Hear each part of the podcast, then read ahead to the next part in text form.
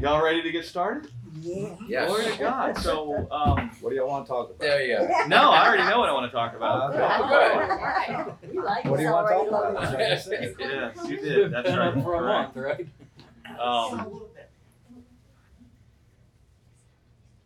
I was just thinking about Nick because I was just talking with Nick and I was going to tell you, but since we're in the group, I'll wait till later to tell you. Um, but I mentioned it a couple weeks ago, and um, the ancient Hebrews, right? One of the the feasts, the festivals they studied, um, or that they observed, was a New Year's.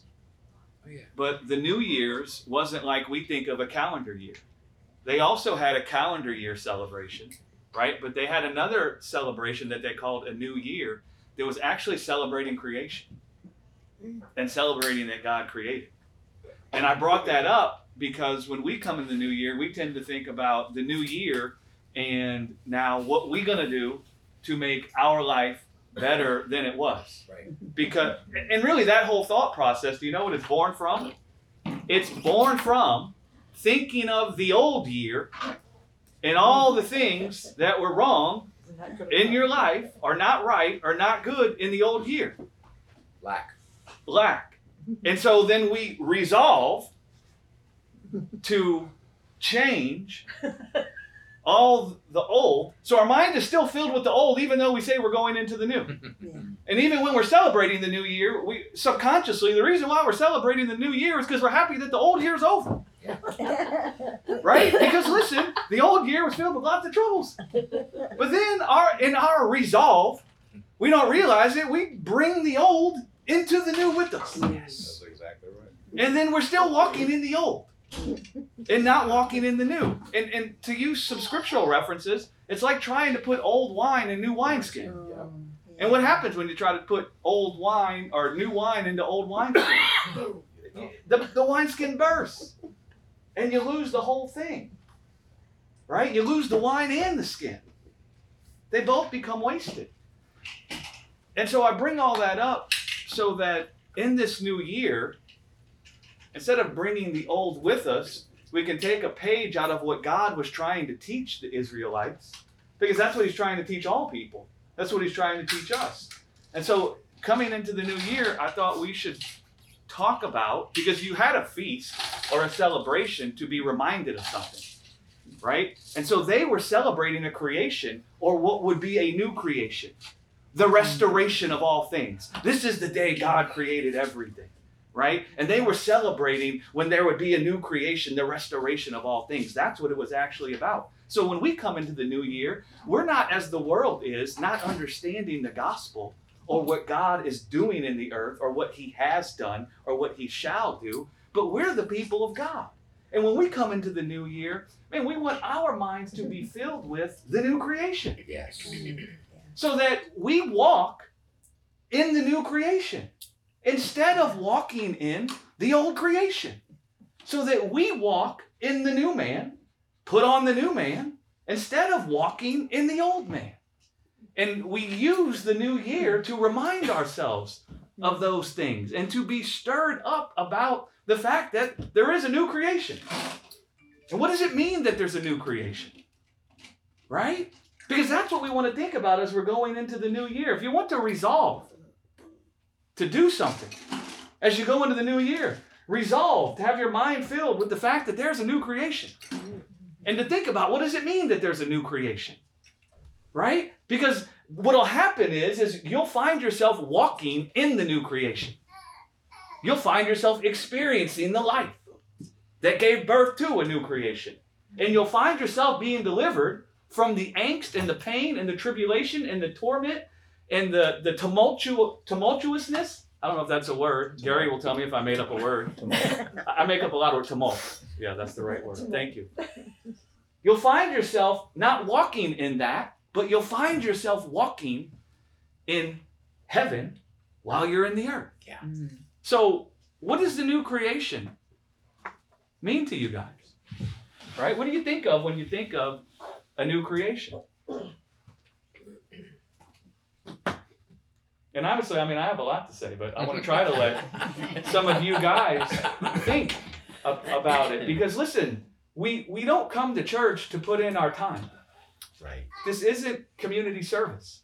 we, we, we come here to recite to ourselves the tenets of the faith Yes. that we might find ourselves being clothed in the new man and walking in the newness of life. I can speak to that uh, along the lines of an evolution of thought. Because when I first got saved in '93, this guy got like within inches of my space, face, you know, kind of invaded my personal space. And he, and he said he had heard that I had gotten saved. He goes, "Man, it's great to be a new creation, huh?" I was looking at him like, "You're nuts." It was Kent. It was like it was in a bowling alley. I think. And I was like, like, get away from me. Go get a beer. So that was my first, that was my first in- introduction to the to the to the to the expression. Mm. And then when I went entered into churchianity, uh, I was taught that you're a new creation to walk in the work that God has prepared in advance for you to walk in. So find out what that work is and go to work. Oh, busy. That's Oh what my that's what a new gosh, creation is. You got Sounds a lot I'm like the talking old. about an evolution of thought here. Okay, but you know, I'm sure other people probably were taught the same thing. Yeah. And then, uh, present day, haven't been exposed to the, uh, man, do y'all know how benef- how how uh, I'm gonna say lucky, how beneficial it is to be in a place where you have food that is good for you Yes. and not laced with poison. Yes. We we eat well at this church. Yes. Uh, the new creation to me means that I am now, uh, I now have eternal life and I'm immune to death. Mm. Mm. And uh, that persuasion uh, of where uh, life is found is also a persuasion of where life is not found. and you don't have to go looking for love in all the wrong, wrong places. In fact, you don't have to go looking for love mm. because you have love. Right. And you do not lack love because you have love. Yeah. It's like if I lost my keys, I looked for them until I found them. But once I found my keys, I'm not looking for them anymore. I got them. Mm. That's good. Mm-hmm. Yeah, that's that's it. that's it. The author of Hebrews says this in that he says a new covenant, he has made the first old. Now that which decays and waxes old is ready to vanish away. Mm. So, in that we say a new creation, it's not just like fancy language. It's not supposed to be a cliche. It's not just a Bible thing. You're reading the Bible, and so now we say it. And the author of Hebrews kind of brings out what it's supposed to mean when we say a new creation. It makes the first creation old. Yeah. And that which has been made old is decaying and waxing old and past, ready to vanish. Hmm. And so, as we say a new creation and think of a new creation, it's supposed to wash our conscience clean Right. of the old creation. Mhm. And to Thomas's point, and to pose this question for everybody, what is the old creation? What is the first creation that's now been made old and that there's a new creation? Well, you could say a lot of things about it, but the first creation is the creation that was made subject to death by Adam. By Adam. Exactly. And so it's a creation that is perishing, that doesn't have life, Mhm. that's filled with corruption and decay and death. How many of you like corruption and decay and death? None of us do. Guess what? Creation also doesn't like it. It says all creation is groaning in travail, longing for the day that mankind, the sons of God, are made manifested in glorified human flesh because they know they'll be glorified also. And so, in that we say a new man. What is the old man? Right? Because the old man is supposed to be washed from our conscience by the preaching of the gospel. Right. Right? That man is supposed to be cleansed from our thought processes so we no longer walk in the steps of the old man or no longer find ourselves being suited with the clothing that is the old man. Right? So who, who is the old man? Uh, them that are looking for life through the world, that through the created things instead of the creator. But when you come to know the creator and the creator is your life, all of a sudden you have the life that you have been searching for your whole life.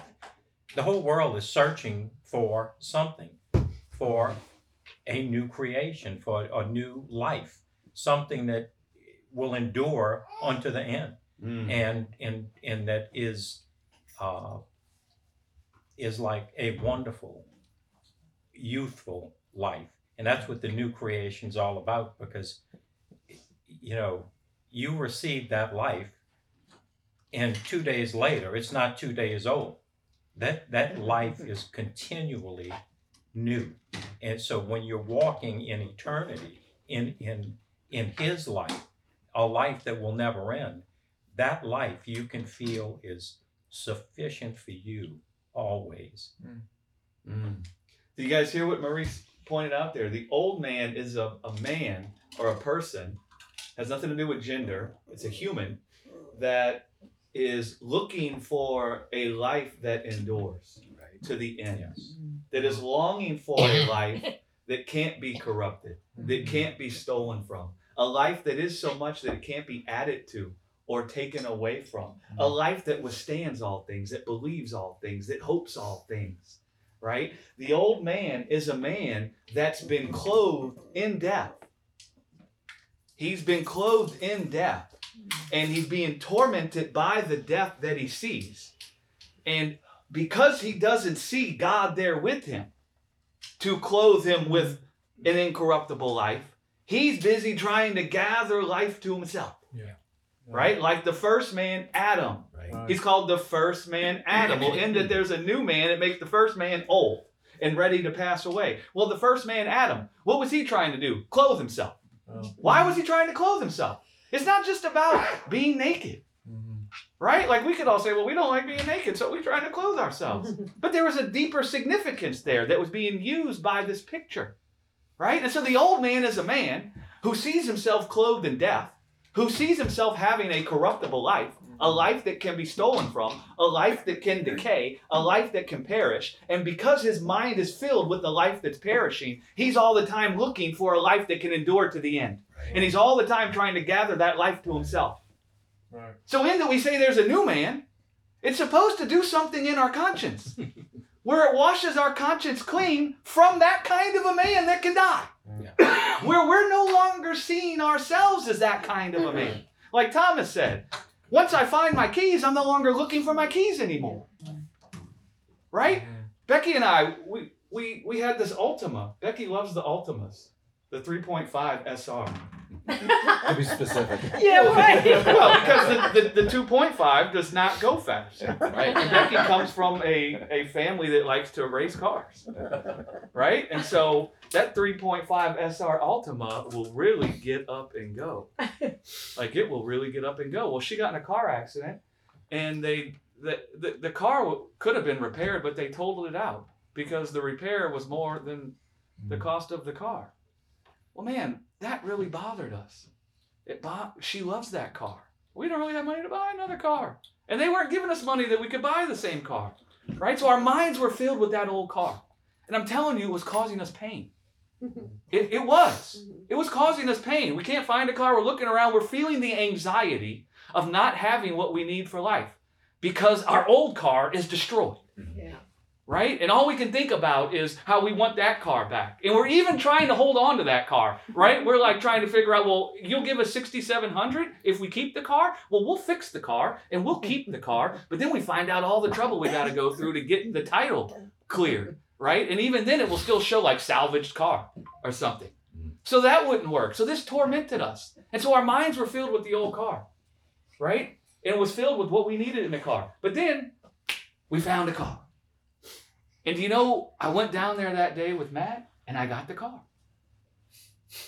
Is it Altima 3.5? It is. Ah. SR. Yes. SR. Okay. Now listen, that old Altima we had was banged up. It had tinted windows and the tint went bad. So I scraped off the tinted windows with my own thing. I didn't do a good job. Becky had cracked the, the, the, the front of the car. It was cracked. The back of the car was was wrecked. The the the paint was peeling off. The the the hood of the car. This new car we got, none of that's going on. Rainwater would get in the window, and you have to like open up the, the the door at the bottom to let the water leak out. I mean, this thing was a disaster. But it was fast though. It was fast. it was an SR. I feel the need, the need for speed. But anyway, do you guys think that we're thinking of that old car now? No. No. That wrecked? Mm-mm. Do you think we're even contemplating it? No. Why not? Because you got the The new new. car. Because we got the new car. But you haven't mentioned the most important thing. What color is that? It's silver. Oh! That's a good one. So said I like Elias. And the paint isn't all peeling off. Yeah, right. And none of it's broken.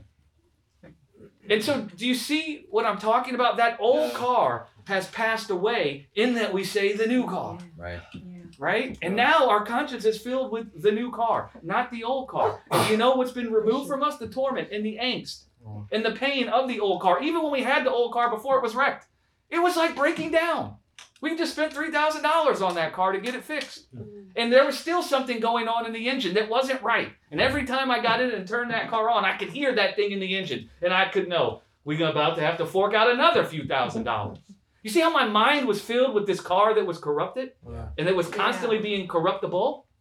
Yeah. But then when there was a new car, my mind has been washed clean from the car that was corrupted and broken and could be broken. Right? Yeah. And I use all that to describe what a new creation and what a new man is supposed to do for us. Mm-hmm. And we're, sub- we're, we're meant to find our lives built upon that revelation so that our conscience can be continuously washed clean from the old man, Right. from the old creation.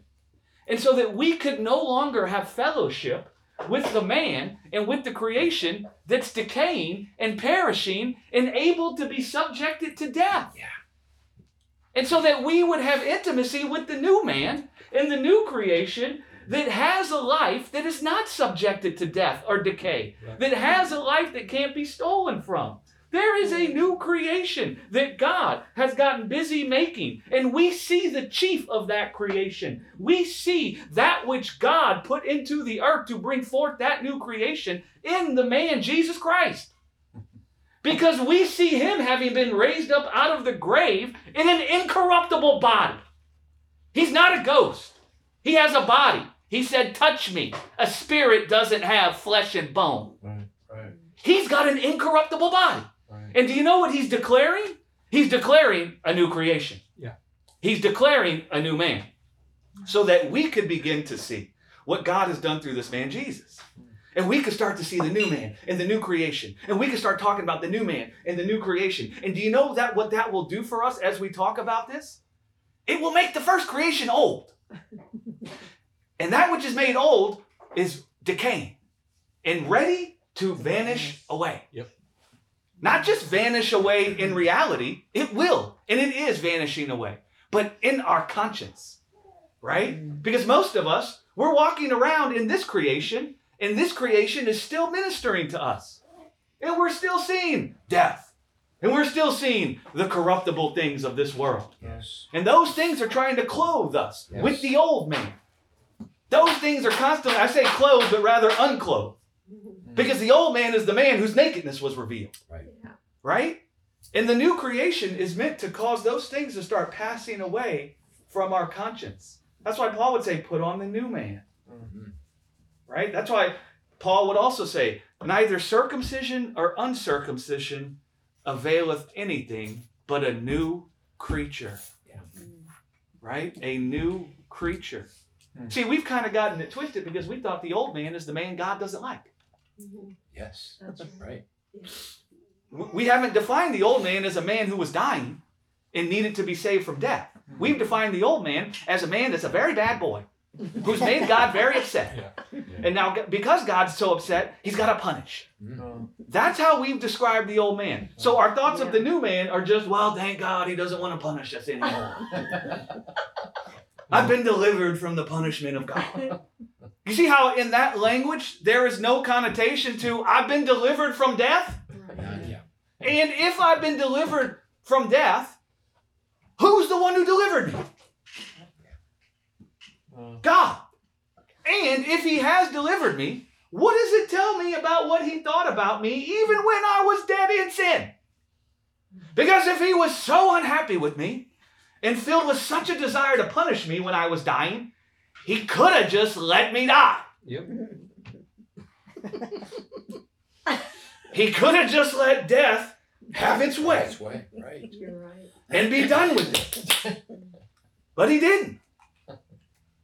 And so much of, of the Christianity has has been infiltrated with unfortunate ways of describing the gospel. And it's not to describe the different factions, it's not to despise the different factions of Christianity. It's that the word that's supposed to the church is supposed to be built on can be made straight. So all of us can actually enjoy the life that is found in the new creation. Mm. Yeah. Right? Mhm. And so if all you're thinking about the new man is that God's not mad at me anymore. Well, how does that save you from the death you still see all around you? You're still the old Actually, man. it leaves you in it. It leaves Yeah. you in it. Exactly. And it actually leaves you living like the old man Adam. Yep. Do you think that Adam was still living like the man who was naked after God came and clothed him with the lamb? No. No. Because that's a picture of the new creation. And so there's Adam naked. There's Adam thinking he, he's, his life is perishing. And he doesn't want to perish. And so now he's trying to clothe himself. He's trying to heap life unto himself. But then God comes and clothes him. Yeah. Right? The new. God's prophesying of the new. Right. He's prophesying of how I will clothe you in life. You are not alone, Adam. I have not left you alone to die. I'd rather die myself than leave you to die. The thought of you dying in outer darkness rents me in the deepest part of my being. Right? And he clothes him in the skin, the lambskin, which is prophesying of the lamb God would provide to remove the death that was reigning over the world. Right. Mm-hmm. It's prophesying of the Christ, the Alpha and Omega, that would come into the earth to make a new creation. Not a forsaking of the first creation, but an entering into the death that was reigning over the first creation so that he could come out of that death free from it and bring the creation with him.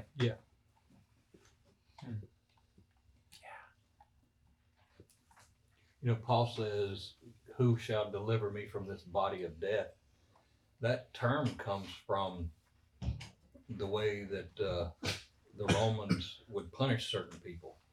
They would take a dead corpse and they would bind it to somebody That's redundant, that corpse. so that that. well, Thankful for all the literary scholars we have. Overruled. Couldn't help myself, I'm sorry. He's talking The like a Hebrew. dead. Shema, Shema. Emphasis on but but the corruption Dead, dead. and the death in that body would eventually overcome the person that they're punishing, and it would bring them to death. Mm. But as a new creation, and that's where that term, who shall deliver me from this body of death? That's where that comes from. Oh, wow. That's good. Well, the new creation is where now I'm busy with a life that's braided together with God. So that not only do I have life, I'm actually, the life that's in me is preserving that Mm. corpse.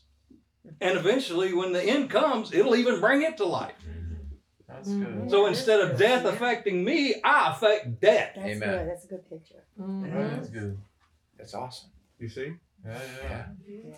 And, and part of the it's not that we're we're bad people or bad Christians.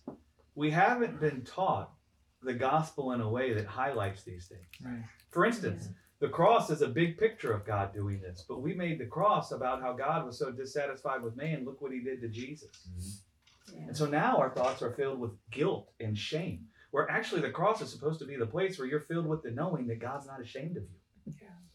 He's not ashamed to come and stand with you. He's not ashamed to call you his own. The cross is supposed to minister that to you. But it's been taught in the body of Christ as if that's the Father punishing the Son because he's ashamed of us. Right. Jesus is God. Right.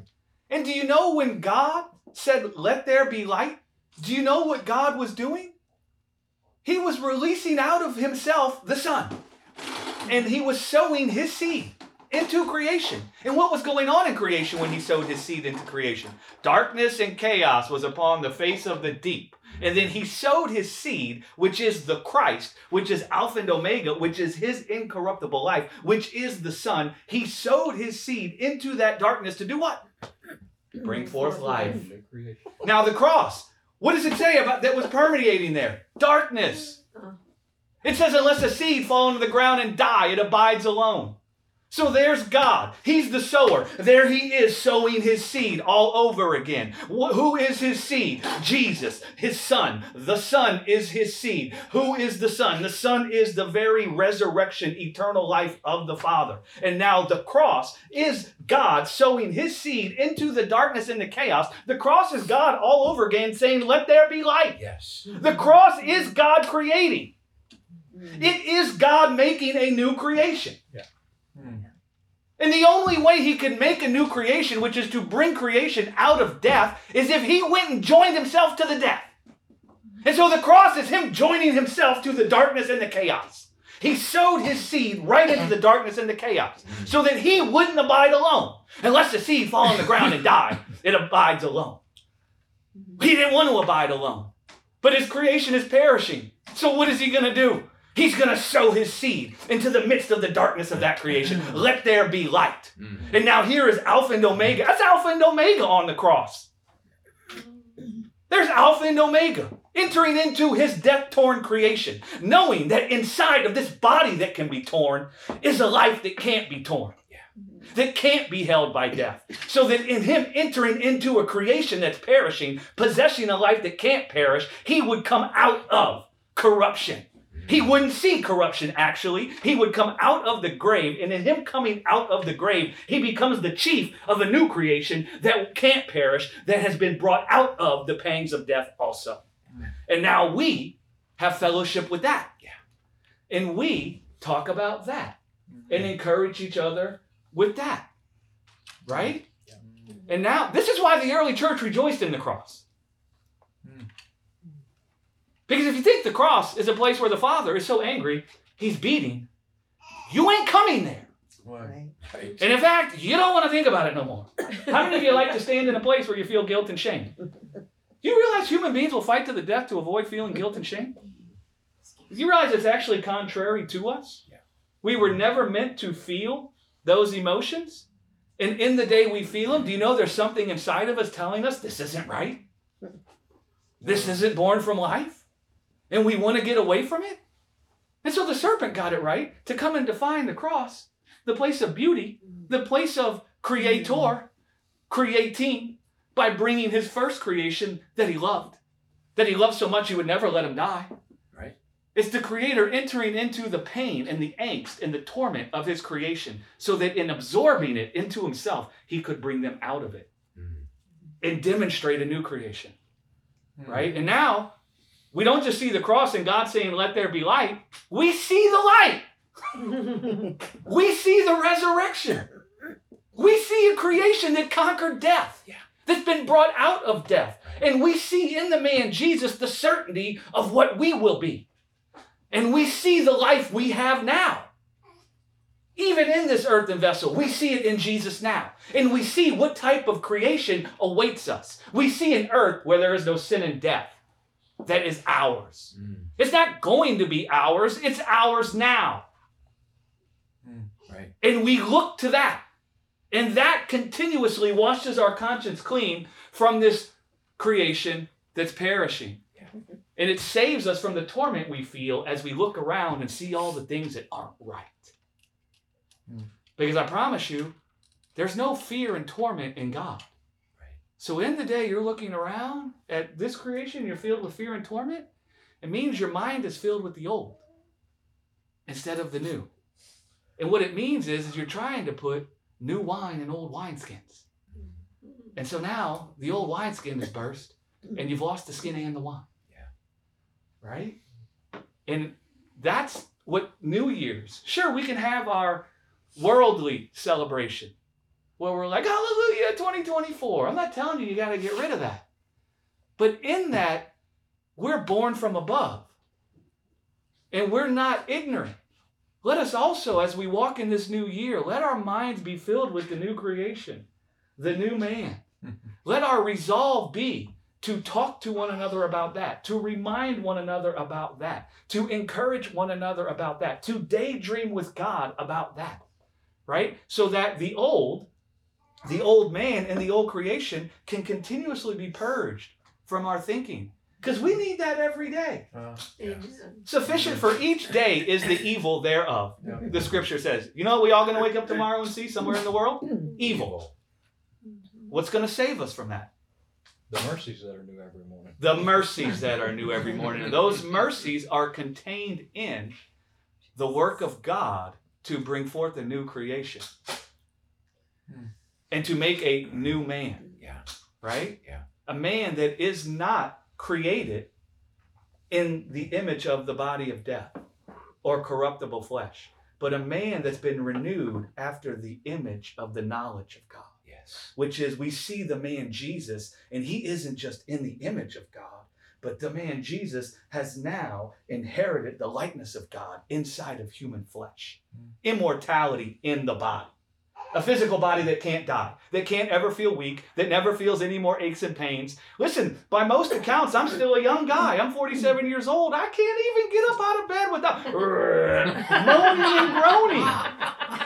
And it's, it's, it's funny. I, I mean, it's even gotten to the point where I said, I don't have to do that. And so I even made a point. I'm going to stop doing that. And you know what I'm still doing? Uh-huh. Every time I stand up, That's right. groaning. It. Do you-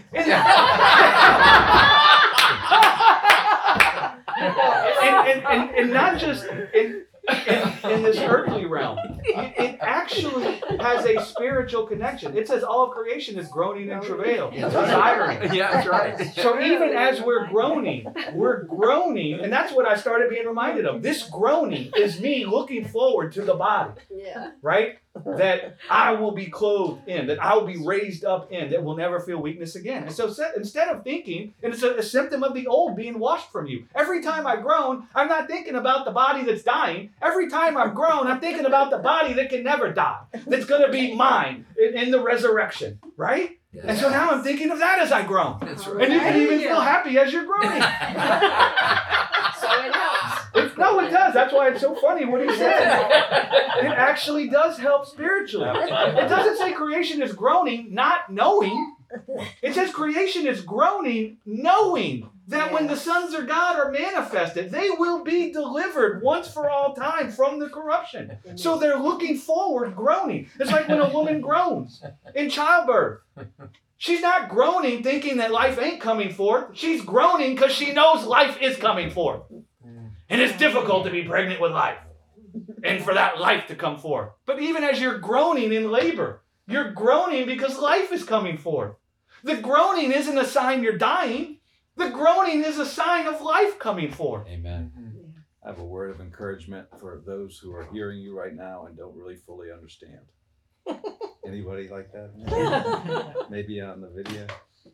Uh, you, you, uh, understanding is not a prerequisite to the truth working in you. That's true. That's good. Understanding is actually a side effect of the truth working in you. Yep. There you go. It's like uh, my son Nick told a girl he was dating in college. Uh, you don't have to understand for the truth to work in you. Okay, we just have to be exposed to the truth. Yeah. We just have to behold Jesus, the truth, and then the truth will do the work in us. Yeah. And so uh, the, the the intellectual ma- ma- man, woman, that we want to understand, and we're taught, you know, subliminally, I think, uh, d- don't don't believe until you understand. Well, if that's true, then you ain't ever gonna believe. Right. Double negative for emphasis. So. don't be discouraged if you don't understand. Just trust that uh, there's something going on in you. It's like a, you know, nutrition. If you eat good food, you don't know everything that's happening in your body as the good food's doing something in your body for you. Mm-hmm. But then later you feel, oh, I feel pretty good. Why? You've been eating well. Uh-huh. That's why, you know, people, a lot of people a lot of churches may not fully understand the gospel the way it was really meant to be communicated, but they've heard the gospel in a sense, in a sense enough to know the Lord and be saved, but they don't. The, the clarity of the truth haven't hasn't come to them yet. Mm-hmm. But God is faithful, and He will bring to light that which is in the darkness in in your own heart and will bring that to light. That's why the proclamation of the truth is so important.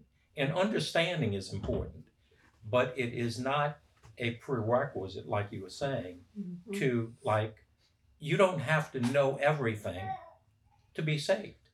But mm-hmm. God desires you to know everything. Mhm. He is in the business of shedding light on that which is in the darkness, that we might know the truth and be built up in the truth, in fellowship in the truth and with the truth, so that that that life that was given to us might manifest really deeply inside of us, and and the, so he so it, it's good to come into an understanding, but you don't have to know everything Yeah. immediately, Right. and not everybody is going to know everything immediately. No, no, but listen, I will say this. Go ahead, Joe. Um, I was gonna say, kind of in regards to what you're saying, I think sometimes it can be hard to, um, or you said the understanding, you just have to believe.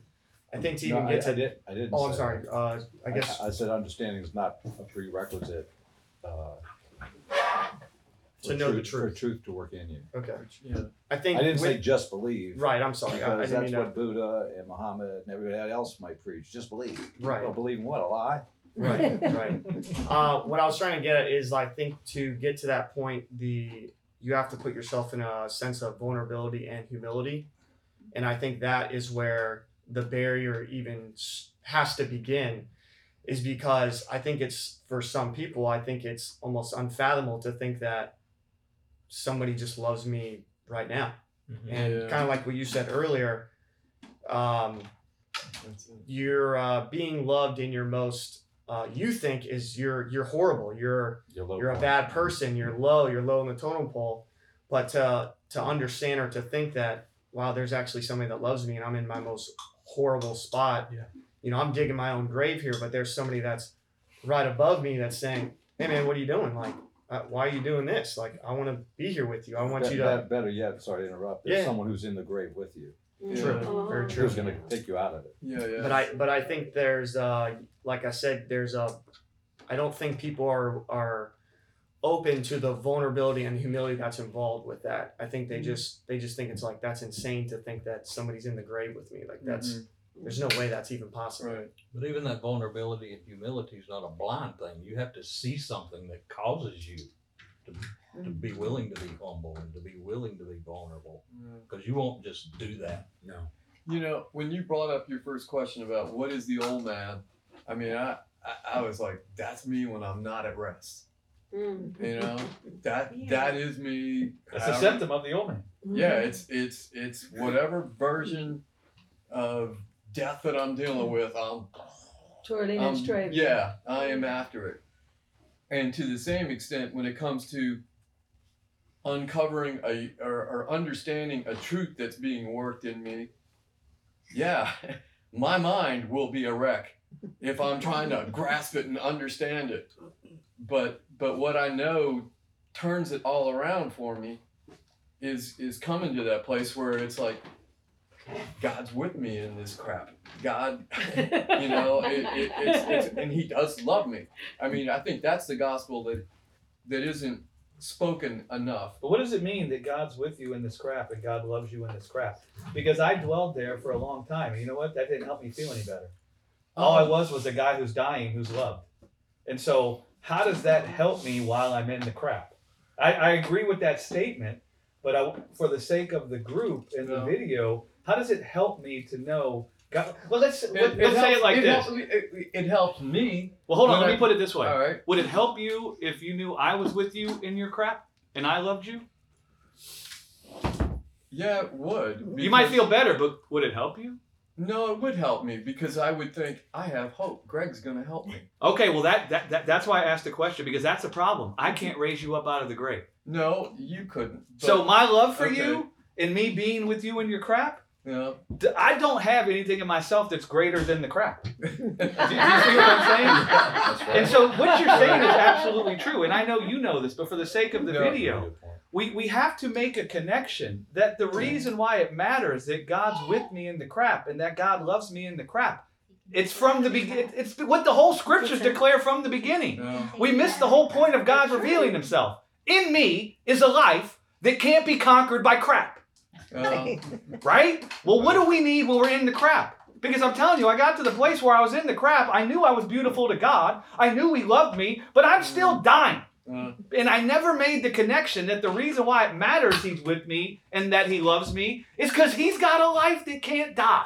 mm, And now what happens is, and that's why we're talking about the new creation, and everything Thomas said is true, and everything Joe said is true, and that Phil said is true. But listen, man, it's sad that we don't understand. We can't even talk about the new creation without understanding.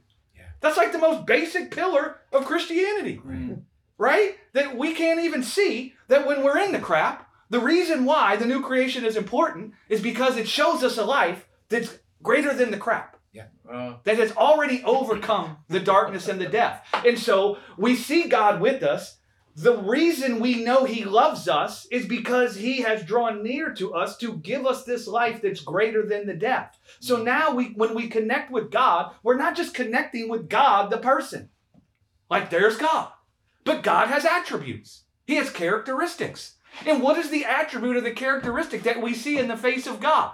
God, the only immortal. Immortality, we see shining in his face. Mm. We see an incorruptible life shining in his face. And now that incorruptible life starts overshadowing the death that I'm in that's trying to take me from rest. Mm.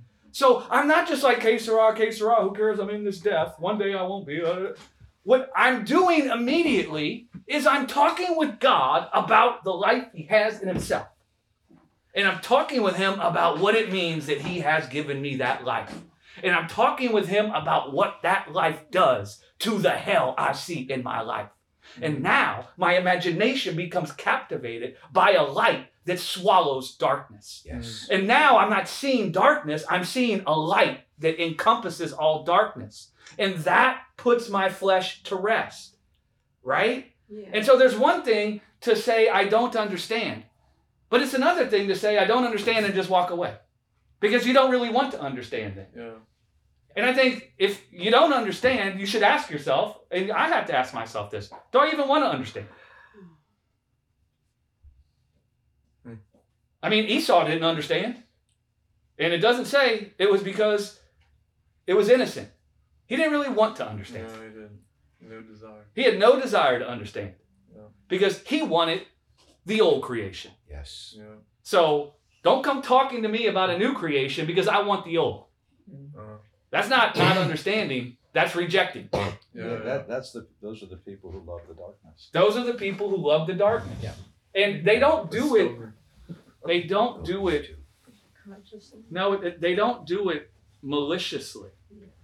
It's that They're deceived. they want the life that's in the earth, and they won't let it go. Uh. They won't look at that life and say, "It's dung." Mm, No, they want the dung to be made perfect. They want the life of God through the things in the earth. And so their heart, you could have a person doing it innocently. A person there could be a person sensitive in the heart that feels great pain at thinking they can't get the good from the world. And the pain they feel at that thought could be so much that they they harden their heart.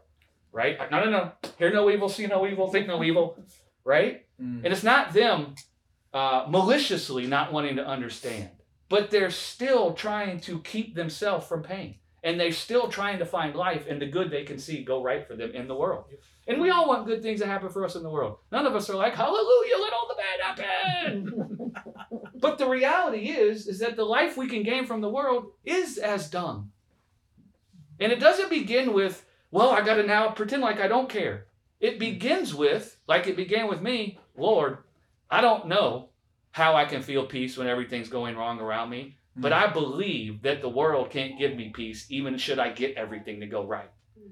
And you be that's the beginning of understanding. Now he sorts out the strength to walk out the truth. Yeah. Right? But you have to first start accepting what the truth is. And if people don't understand, for people watching on the video, if you don't think you understand and you actually desire to understand, then you start asking questions about what does that mean? It's kind of like um, I was listening to Annette's message, uh, "Let There Be Light," and what she said about giving God time really like resonated. It's like if you give Him the time, like what you receive is tenfold. You know, like it's just like, but it's opening yourself up and sitting at his feet.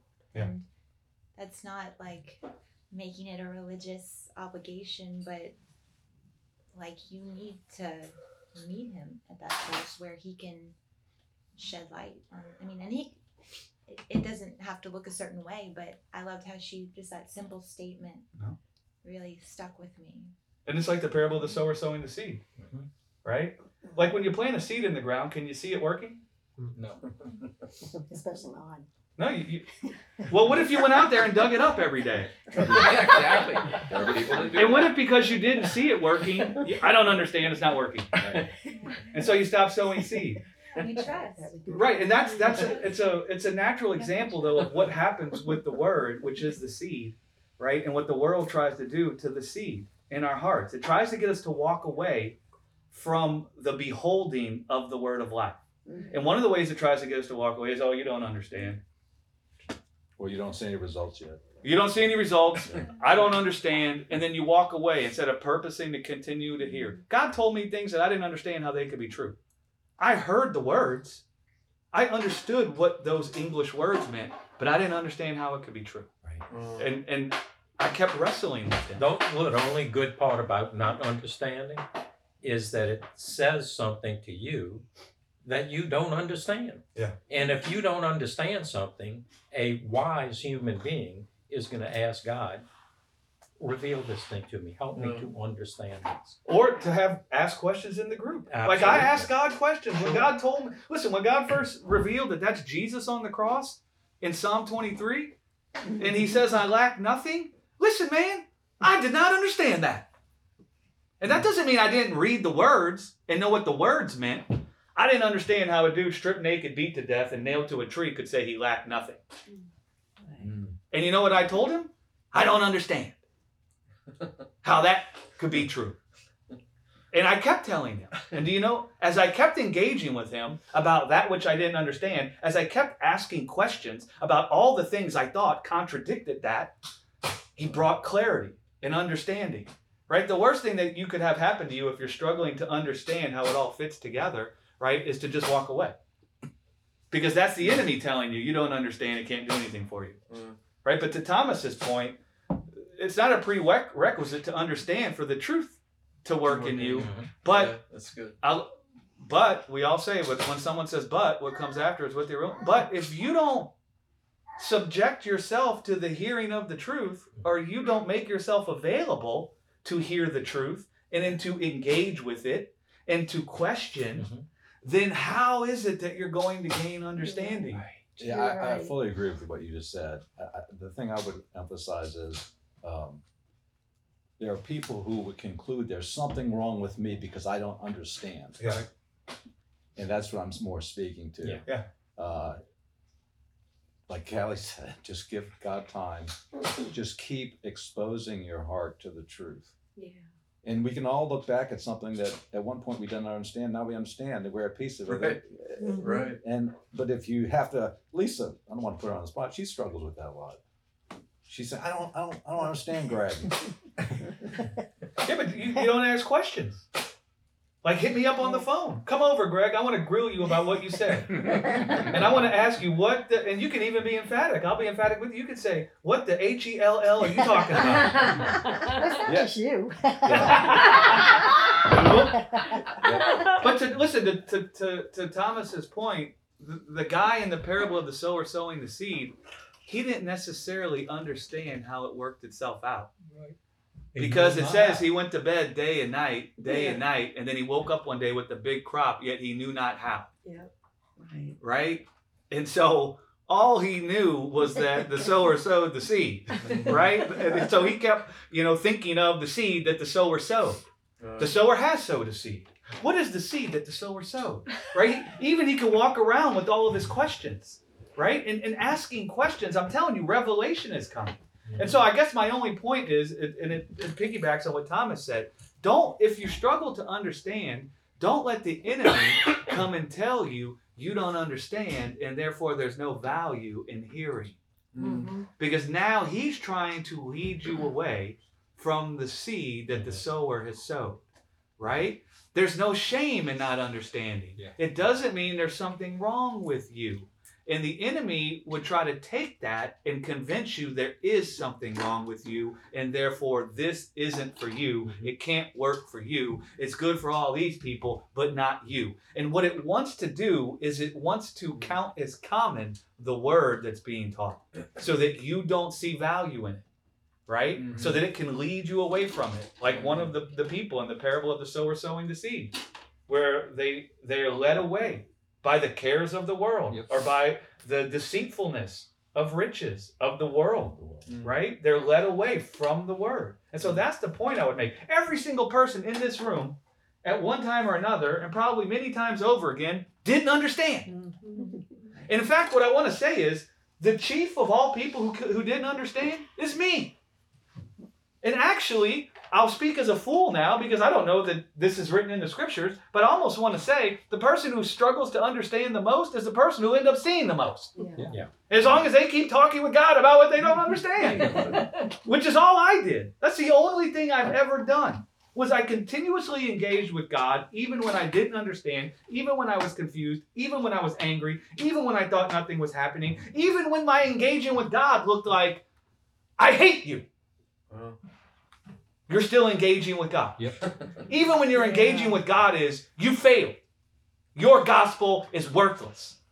You're still engaging with God. You think I had understanding when I was telling God those things? I promise you I was as far away from understanding as a person could be. Mm. But you know what I was doing? Engaging with him Yep. Yeah. in my confusion. Right? And so it's not about what do you understand. It's about walking with God. He is understanding. And it's like, just like you come to, to, to learn. Like Lisa, when we'll use you guys, when you met Thomas, you didn't understand Thomas. I still don't. But you understand him more. You understand some of his reactions. You understand some of the things he does, right? And as you I walk, do, and I love him mystery. for it. as you walk, as you walk with God, She was warned about me. you start to gain understanding because he is understanding. And so the point is to keep walking with God. And even when you understand, you still need to be reminded. There's no doubt. Like just, I think for me, it's like, well, if I really understood this, then I wouldn't be feeling this way, or I wouldn't be, this Yeah. wouldn't be coming out of me, or You whatever. wouldn't need God anymore. Yeah, every day. Yeah, you wouldn't need God. You're supposed to get there. You know- yeah, or like you just think that you're supposed Oh, wow. To Like, get somewhere. the contradiction, but that's not a sign that you lack or that you're not fellowshipping with the truth because you you just need to be reminded. That's right. And we, Yeah. Barb and I were talking about that this morning, and then we'll we'll wrap it up. The idea that we can feel confused, we tend to judge that as a sign that we're back to point A. Like it's a linear we, thing. we hadn't gotten anywhere. How could I be feeling this still? Right? And and that is uh the conclusion of the carnal mind. And what I brought up to Barb was Jesus on the cross. You think he didn't hear the confusing voices? You think he didn't hear feel the weakness? You don't think there was confusion present there? Right? Well, does that mean Jesus was now back to point A? Because he felt all of it? No. Because he heard all of it? No, he wasn't back to point A. He's God. And God felt it all and heard it all. The only difference between us and God in that situation is he didn't judge himself. He didn't say, This must mean I never understood the Father. This must mean I haven't gotten anywhere. Which is what we tend to do because we we conclude that we're supposed to get to the place where we never feel weakness anymore. We never feel sadness anymore. We're never grieved or bothered. We never feel confused anymore. That's where we think we're supposed to get, right? But that's not where we're trying to get, right? Where we're trying to get is where we just see the Father there all the time, whether we feel confused or not. And in the place of confusion, what happens is Abba, right? And you connect with God. That's where we're trying to get. But we tend to judge the feeling of weakness or confusion or despair, even despair, discouragement, frustration. I must not be walking in the Yeah. truth, right? I must not have ever heard, you know, and you judge yourself a heathen, right? Instead of realizing, no, I'm in need of being continuously stirred up by way of remembrance. That's why it actually says the Holy Spirit was poured out onto us to intercede in our hearts in those moments. The best tagline I ever heard from a commercial was for a birth control patch. And it applies here. It's not hard to remember. It's just so easy to forget.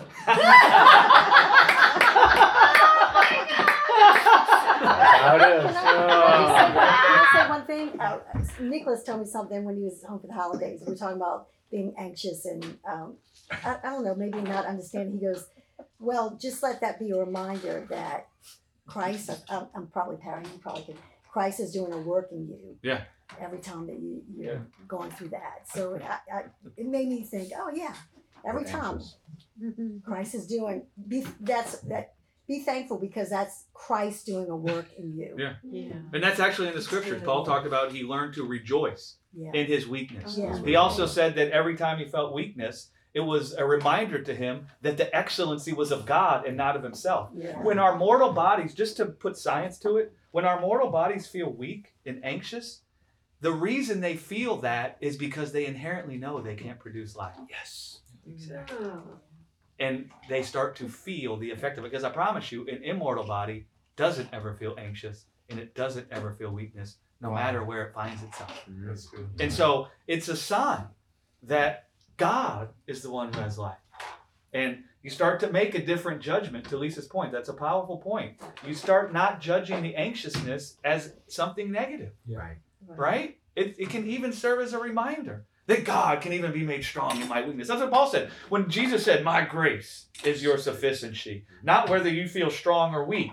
Because Paul was thinking, if I feel strong, then I'm strong. And if I feel weak, then I'm not strong. But Jesus come and said, um, I'm your strength.